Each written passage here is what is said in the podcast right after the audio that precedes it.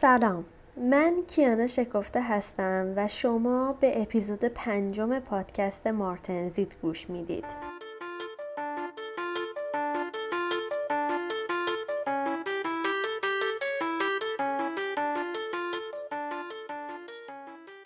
تو پادکست مارتنزیت هر ماه یکی از مواد دندون پزشکی رو انتخاب میکنم و در موردش اطلاعات کامل و ترجیحاً بالینی میدم تا فارغ از اینکه شما چقدر در موردش اطلاعات دارین بتونین بهتر ماده دلخواهتون رو انتخاب کنین و با اون کار کنین. این اپیزود در دی ماه نود و هشت منتشر میشه و موضوعش در مورد سایلن و کاربردهای کلینیکی اون هستش. راستش رو بخواین اپیزود بلیچین که منتشر شد خیلی بیشتر در از اون چیزی که انتظار داشتم بازخورده خوبی گرفتم. ممنون از همه دوستان و همکارانی که برای بهتر شدنش نظر دادن. یکی از پیشنهادها این بود که اسمگذاری پارت پارت توی اپلیکیشن های پادگیر مشکل ایجاد میکنه و پیدا کردن اپیزودا سخت میشه. برای همین این اپیزود یهو اسمش شد اپیزود پنجم.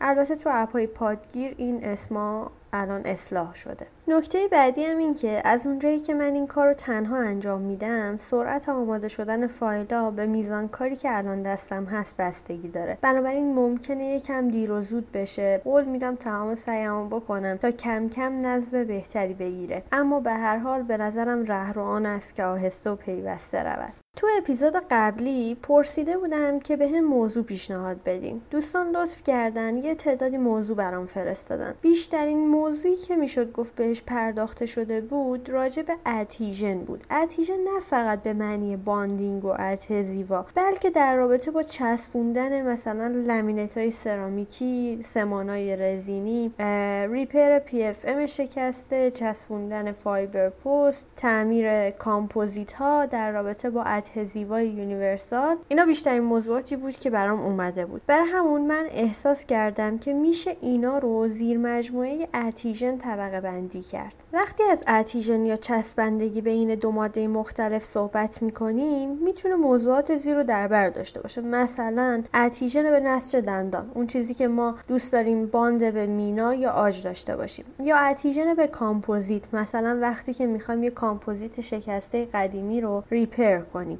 ادهیژن به سرامیکا وقتی که میخوایم یک لامینت سرامیکی رو بچسبونیم، وقتی که یک اینله یا اونله سرامیکی داریم و میخوایم اونا رو سمان کنیم، یا وقتی که یک سرامیک شکسته داریم و میخوایم اون رو ریپر کنیم. یا میتونه ادهیژن به آلیاژ ها رو در بر داشته باشه، مثلا موقع تعمیر پی اف ام شکسته، و یا حتی ادهیژن میتونه به پلیمرها، مثلا موقع ریپر دنچر شکسته و یا چسبوندن دندان آکریلی جدا شده از بیس دنچر اتفاق بیفته. تو این بحث احتمالاً اپیزودهای متعددی داشته باشیم. اول یه سری پیش نیاز میگم از پرایمرها و انواعشون، بعد راجع به کاندیشنرها صحبت میکنم، راجع به ادهزیوها، راجع به سمان‌های رزینی، و بعد یکی یکی راجع به باند به سوبستراهای مختلف احتمالاً صحبت میکنیم. اگه موافقین بریم سراغ موضوع این اپیزود.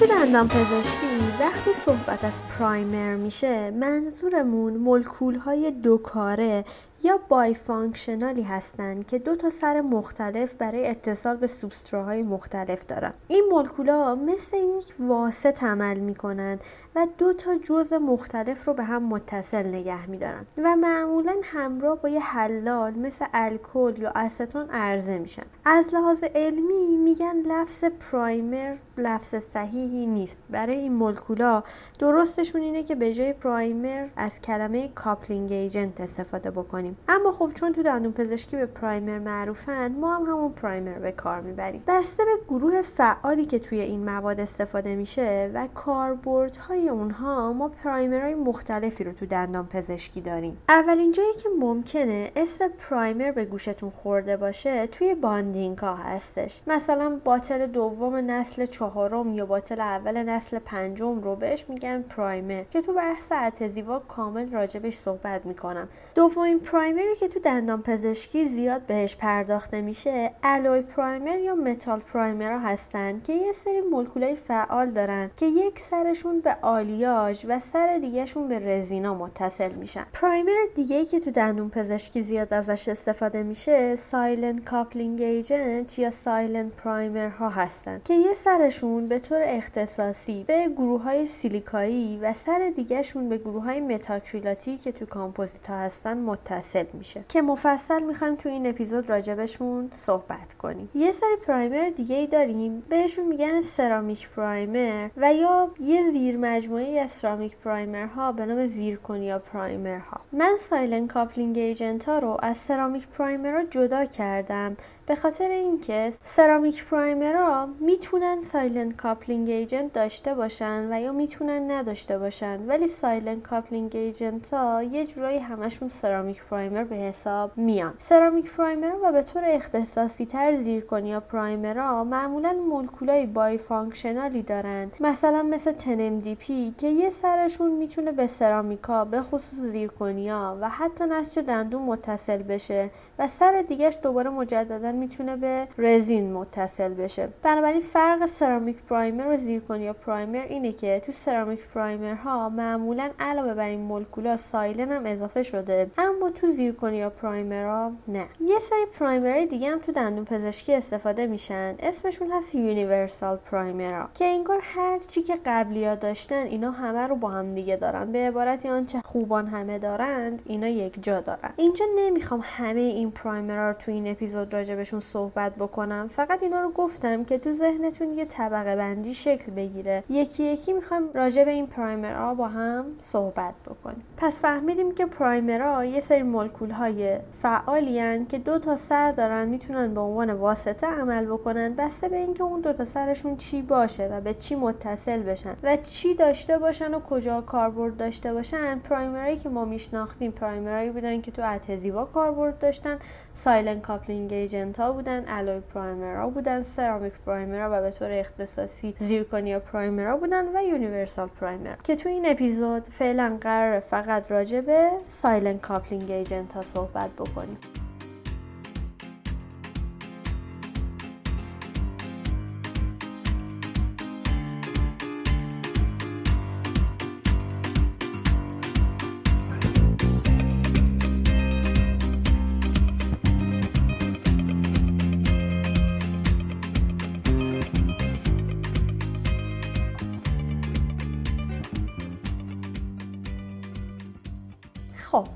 سراغ پرایمرهای سایلنی یا همون سایلنت کاپلینگ ایجنت ها که از این به بعد دیگه خلاصه بهش میگم سایلنت.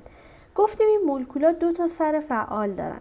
یه سر این مولکولا گروه هایین که بعد فعال شدن میتونن به یه سری سطوح مثل فلزات و به طور اختصاصی تر به گروه های سیلیکا یا همون اس آی او دو باند بشن. این گروه های سیلیکایی تو دندون پزشکی توی مثلا فیلرهای کامپوزیتی وجود دارن، تو بعضی سرامیکای دندانی وجود دارن، تو فیلرهای فایبر پوستا میتونن باشن. گفتیم این مولکولا سرشون بعد فعال شدن میتونه اثر داشته باشه. گفتم بعد فعال شدن یعنی این ترکیبات برای اینکه بتونن وظیفه‌شون رو انجام بدن باید اول فعال بشن. از اونجا که واکنش فعال شدنشون از نوع هیدرولیزه، میگن که یک سر سایلن باید اول هیدرولیز بشه. این فعال شدن یا همون هیدرولیز معمولاً توسط یه سری اسید صورت میگیره که جلوتر راجبش صحبت میکنیم. فعلا این سر رو داشته باشین. سر بعدی سایلن یه سری گروه های متاکریلات هست که توی قسمت ماتریکس رزینی خیلی از کامپوزیت ها، اتزیوا، سمانای رزینی و اینجور چیزا وجود داره و میتونه به اونا متصل بشه. مولکولای مختلفی به عنوان سایلنت تو دندان پزشکی استفاده میشن. اصلا من اینجا نمیخوام حتی اسمشون رو بیارم، فقط میخوایم بفهمیمش تا ببینیم چرا اصلا ازش استفاده میشه و چه کاربردهایی میتونه داشته باشه.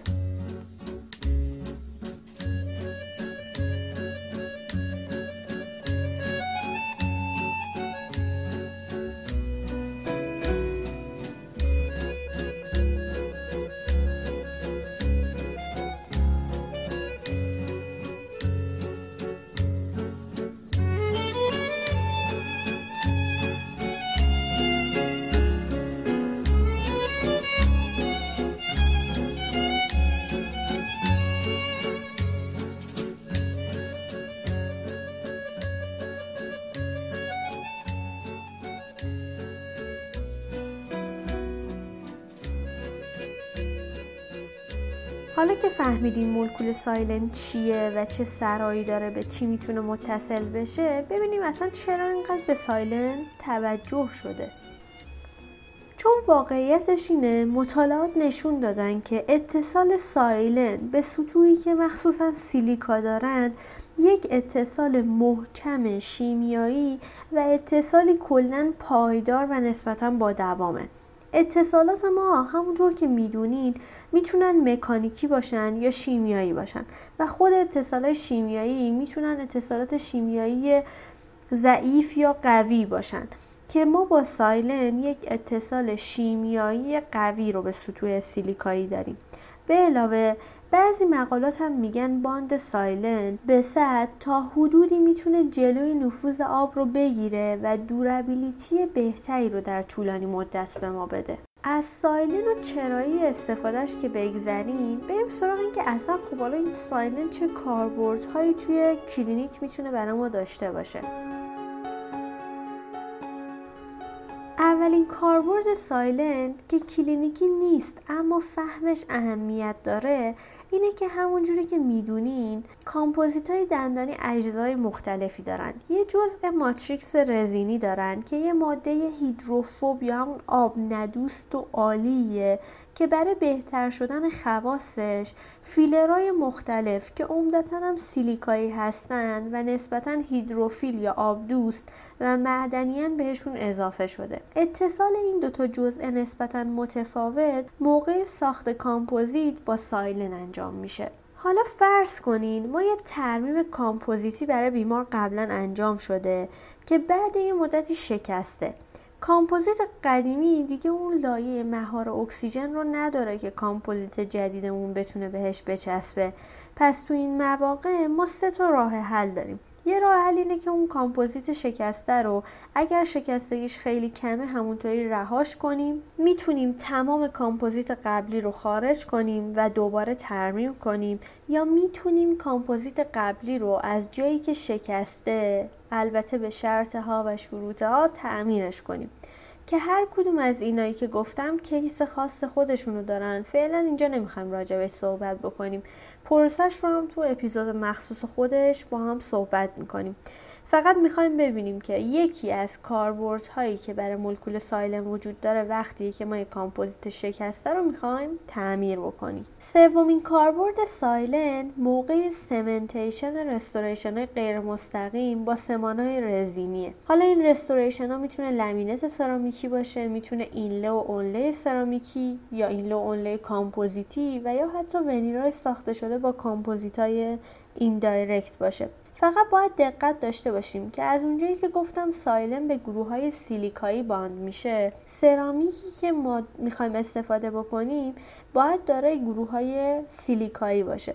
مفصل راجع به سرامیکا حرف داریم بزنیم، ولی فعلا اینجا داشته باشیم که مثلا سرامیکای فلدسپاتیک یا همون سرامیکای معمولی مثل سرامیکایی که روی پی اف ام قرار دارن، گلس سرامیکا مثل رستوریشن های سرامیکی لوساید رینفورس یا لیتیوم دی سیلیکاتی، آی پی اس ایمپرس های انگار یک و دو برای سمنتیشن نیاز به سایلن دارن. اما برای سرامیکایی مثل زیرکونیا به خاطر نبودن جزء سیلیکایی تو ساختارشون سایلن زیاد کمک خاصی به ما نمیکنه، مگه اینکه سطح زیرکونیا سیلیکا کوت شده باشه که حالا اینجا جای بحث کردن راجبش فعلا نیست. یک کاربرد دیگه سایلن میتونه موقع چسبوندن فایبر پست‌های گلسی یا همون گلس فارسی پستا باشه. زمانی که می‌خوایم این پستا رو با سمان رزینی داخل کانال بچسبونیم، برای گیر بهتر روی فایبر پستی که داخلش فیلرهای سیلیکایی داره از سایلن استفاده میکنیم. کاربردهای دیگه‌ای هم برای سایلن گفته شده، مثلا اتصال کامپوزیت‌ها به آلیاژها به شرط اینکه سطح آلیاژ سیلیکا کوت شده باشه، یا حتی توی اورتو برای چسبوندن براکت‌ها به روکش‌ها یا ونیرها از سایلن استفاده میکنن. یه جورایی خلاصش اینه وقتی میخوایم کامپوزیت رو به کامپوزیت بچسبونیم یا کامپوزیت رو به سرامیکای سیلیکادار بچسبونیم یا موقعی که میخوایم از سمانهای رزینی استفاده بکنیم، اگه که سوبسترامون جزء سیلیکایی داخلش داشته باشه یا خودمون سیلیکادارش کرده باشیم، باید از سایلن استفاده بکنیم. اینجا من قرار نیستش که فعلا راجع به تک تک این مراحل توضیح بدم. به نظرم اول باید سایلنا رو توضیح بدم، پرایمری دیگر رو کامل توضیح بدم و بعد برگردیم یکی یکی روش‌های کلینیکی اینا رو با هم دیگه بررسی کنیم.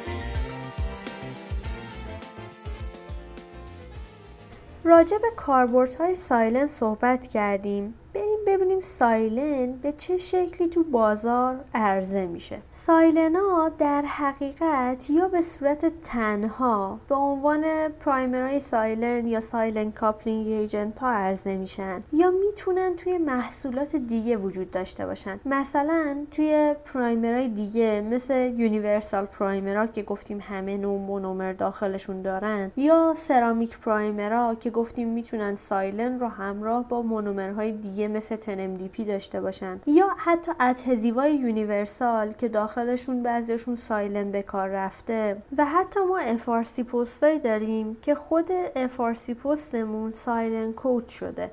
بنابراین سایلن میتونه به شکل‌های مختلفی وجود داشته باشه و کاربرد داشته باشه. یه نکته رو اینجا بگم، اگه که سایلن به صورت مخلوط با ادهزیوها استفاده میشه، باید سایلن اون به اندازه کافی آزاد باشه تا بتونه بره روی سطح و واکنش بده. در حالی که توی پرایمری سایلنی که فقط سایلن و حلال وجود داره، سایلنمون این آزادی رو تقریباً داره که راحت روی سطح پخش بشه و هر کاری که دلش می‌خواد انجام بده. منتها اینو باید بگم که برای همه کاربردها نمیشه از این محصولات استفاده کرد. یعنی چی؟ یعنی مثلا از ادهزیوهای یونیورسالی که سایلن دارن شاید بشه برای تعمیر کامپوزیت ها استفاده کرد، اما موقع چسبوندن یه پست اف آر سی با سمان رزینی دوال کیور ما ممکنه که نتونیم از هر ادهزیو یونیورسالی که سایلن داره استفاده بکنیم. به علاوه بعضی مقالات معتقدن که کاربرد سایلن به تنهایی اثر بخشتر از ترکیبش با بقیه مونومرها یا رزینها بوده. حالا اگر از سایلن میخوایم تنها استفاده بکنیم، یعنی به عنوان پرایمر سایلن یا سایلن کاپلینگ ایجنت، سایلن خودشون به دو تا صورت تو باتل و یا وان باتل عرضه میشن. تو باتل ها رو بهشون میگن غیر هیدرولیزه و وان باتل ها رو بهشون میگن پری هیدرولایزد یا از پیش هیدرولیزه شده. همونطور که از اسمشون مشخصه، در نوع تو باتل یادتونه گفتم سایلن باید فعال بشه، بهش میگفتیم واکنش هیدرولیز شدن که توسط یک اسیدی اتفاق میافتاد. توی این سایلنا توی یه بطری سایلن دست نخورده توی حلال داریم و تو بطری دیگه اسیدی داریم که باعث هیدرولیز شدن سایلن میشه. بلافاصله با مخلوط کردن این دو بطری سایلن شروع به هیدرولیز و فعال شدن میکنه. مزیت این تو باتلا اینه که ما هر دفعه در همون لحظه سایلن تازه داریم و احتمال اینکه اون گروه های فعال سایلنیمون خودشون با هم دیگه واکنش بدن خیلی کم شده و بنابراین شلف لایف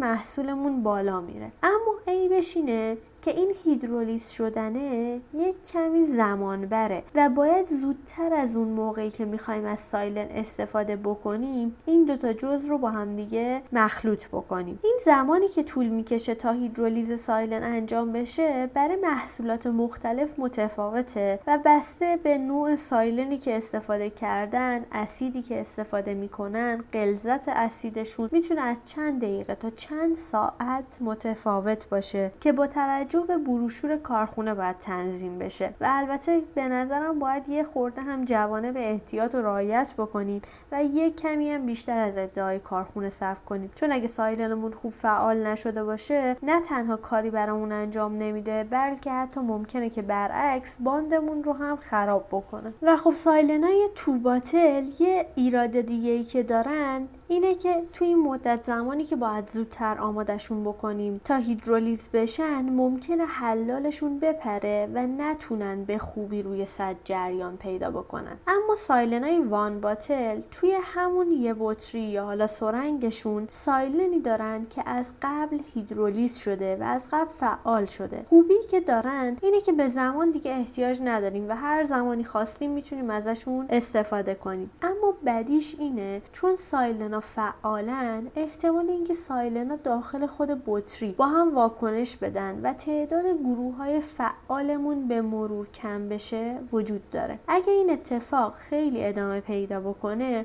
میتونه همراه با کدر شدن محلولمون باشه که نشون میده دیگه محلولمون قابل استفاده نیست. البته محصولات امروز ظاهراً پیشرفت کردن و کارخونه‌هاشون ادعا میکنن که دیگه محصولات ما استابیلایز شدن. من خیلی گشتم که یک مطالعه معتبر پیدا کنم که اومده باشه سایلنای وان باتل و تو باتل و عملکردشون رو با هم مقایسه کرده باشه و بیاد بگه که کدوم یکی از اینا استفاده کردنش بهتره، ولی متاسفانه چیزی نبود که خیلی بشه بهش استناد کرد و اکثرا مزایا و معایب هر دوتا رو گفته بودن. نکته‌ای که اینجا اهمیت داره به نظرم اینه که اگه شرایط نگهداری کارخونه کاملا رعایت بشه احتمالاً مشکل در رابطه با شلف لایف ماده نخواهیم داشت و هر دو نوع وان باتل و تو باتل میتونن اون کاری که ما می‌خوایم رو برامون انجام بدن. تا اینجا راجع به سایلن، این که اصلا چی هست، مکانیسم عملش چیه، چه کاربردهایی توی دندان پزشکی داره و به چه صورتی تو بازار عرضه میشه صحبت کردیم. تو اپیزود بعدی میخوام راجع به نکات کلینیکی این استفاده از سایلن و برندهای موجود تو بازار ایران صحبت کنم. پادکست مارتنزیت رو در حال حاضر میتونین از اپلیکیشن های پادگیر مثل اپل پادکست، گوگل پادکست، اورکست، کست باکس، پاکت کست و تمام اپلیکیشن های پادگیر دیگه گوش بدید. کافی مارتنزیت رو به شکلی که نوشته میشه، یعنی M A R T E N S I T E سرچ کنید و دکمه سابسکرایب رو بزنید تا از اومدن اپیزودهای جدید مطلعتون کنه. مارتنزیت رو میتونید تو شبکه‌های اجتماعی مثل تلگرام، اینستاگرام و توییتر دنبال کنین و اگر از محتوای پادکست راضی بودین ممنون میشم اون رو به دوستان و همکارانتون معرفی کنید. شب و روزتون خوش، تنتون سلامت، لبتون خندون، جیبتون هم پر.